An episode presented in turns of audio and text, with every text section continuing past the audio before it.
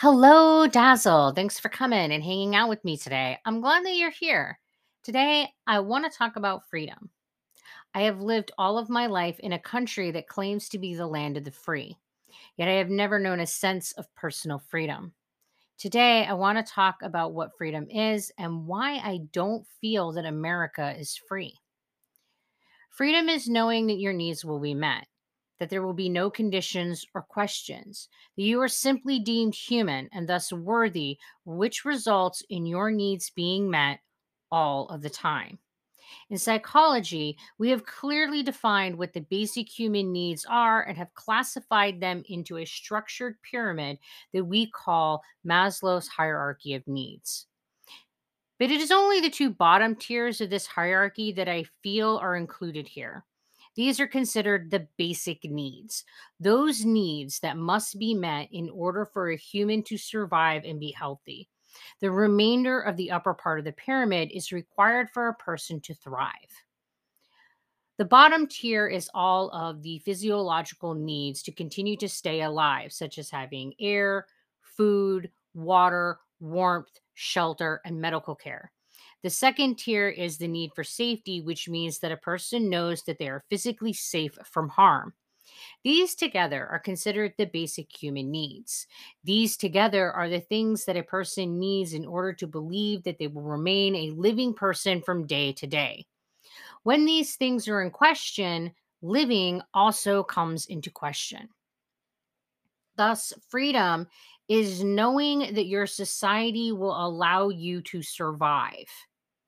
Unfortunately, America is not a place that ensures that its people will survive, let alone thrive.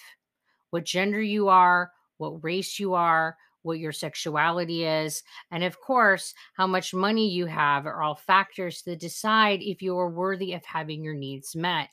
For most people living in America, this means that their needs will not be met. In December of 2022, HUD, Housing and Urban Development, calculated that 582,462 people were experiencing homelessness in the United States and its territories. That number represented an increase of nearly 2,000 individuals over the last complete accounting that occurred in 2020 yet remains steady at 0.18% of the nation's population, which is about the same rate as other countries, all reported values being below 1% of the population. However, the real challenge here is that the way that homelessness is defined is not the same between different countries, and this factor makes comparing that data less clear. But with the data that we have, it appears that America is about on par with the world in context of homelessness. What is most interesting about the American homelessness data isn't the percentage of the population, but rather who is within the homeless population. Native Hawaiian and other Pacific Islanders are 1.8% of the homeless population, despite being just 0.26% of the US population. 24% of all homeless people identify as Hispanic. This is higher than the national portion of Hispanic population, which is 19%, meaning that those who are not white are much more likely to be homeless than those who are white. The race you are born grants you a degree of housing security in America. There's research to suggest that race and wealth have a direct impact on access to clean water. Evaluations of Safe Drinking Water Act or SDWA violations at the county level between 2016 and 2018 reflected that those counties with higher ratios of racial minorities and those in poverty were more likely to have SDWA violations. This means that if you are poor or of a minority, you are more likely to also be living in an area that has contaminated public water. About 12% of Americans are living in poverty. However, that percentage doesn't remain the same when we look at who is in poverty, because what race you are born matters.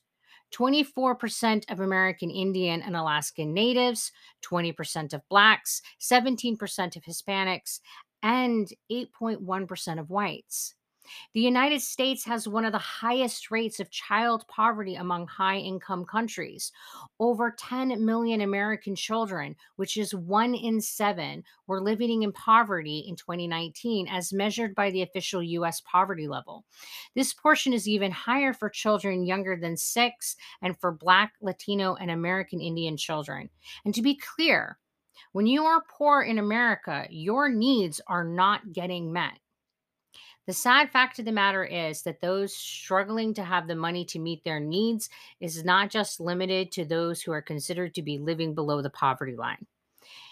The United for Alice project found that 29% of Americans in 2021 were ALICE, or asset limited income constrained employed individuals, defined as being households that earned above the federally federal poverty line, but not enough to afford the basics in the communities where they live. They also found that when you combine this group with those who were below the federal poverty line, that 41% of Americans cannot afford their basic needs. Medical care is definitely not a need that is guaranteed to be met in America. Health insurance costs an average of 539 per month to cover a single person in their 40s. Virginia has the lowest average month- monthly premium of 390 and West Virginia has the highest at 864. Unfortunately, it doesn't end there. In 2021, the average US employee paid $1,669 out of pocket before hitting their deductible, which results in 41% of US adults having some form of medical or dental debt.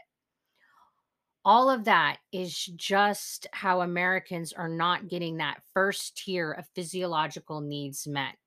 The reason that this is considered the foundational tier is because these are considered the most important and fundamental human needs. Without this first tier being met, a person cannot be ensured their survival. How can we consider there to be freedom when a person does not have their survival secured? Freedom is defined as one, the power or right to act, speak, or think as one wants without hindrance or restraint. Two, absence of subjugation or foreign domination or despot government. Three, the state of not being imprisoned or enslaved. How much freedom can a person claim to have when their foundational needs are not being met? A person who is struggling to have their needs met on a daily basis cannot act without hindrance or restraint. Everything they do every single day has the singular focus of survival. Our brains are not able to ascend to other levels of focus until we are sure that our basic needs are going to be met. As Maslow himself stated, it is quite true that man lives by bread alone when there is no bread. Meaning that when we are hungry, we are not able to think of anything beyond being hungry. Additionally, those who are struggling to survive are in a position of vulnerability that makes them much more likely to be the victim of a crime. Those who are living below the poverty line are about twice as likely to be the victim of a crime as compared to those who live above that line. They are also less likely to be able to pursue justice due to the lack of resources and the fact that surviving demands all of their focus. Being in a state of vulnerability also means that you are more at risk for being abused or oppressed by your government. When you are struggling to survive, it is much more difficult to oppose those who are creating laws that would put you at risk.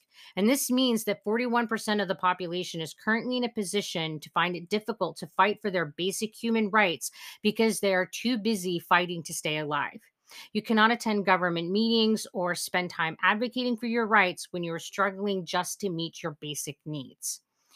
If you think that I am the only person that believes that America isn't actually a free country, consider that the World Population Review doesn't even rank America in the top 10 when looking at the countries that offer their people the most freedom.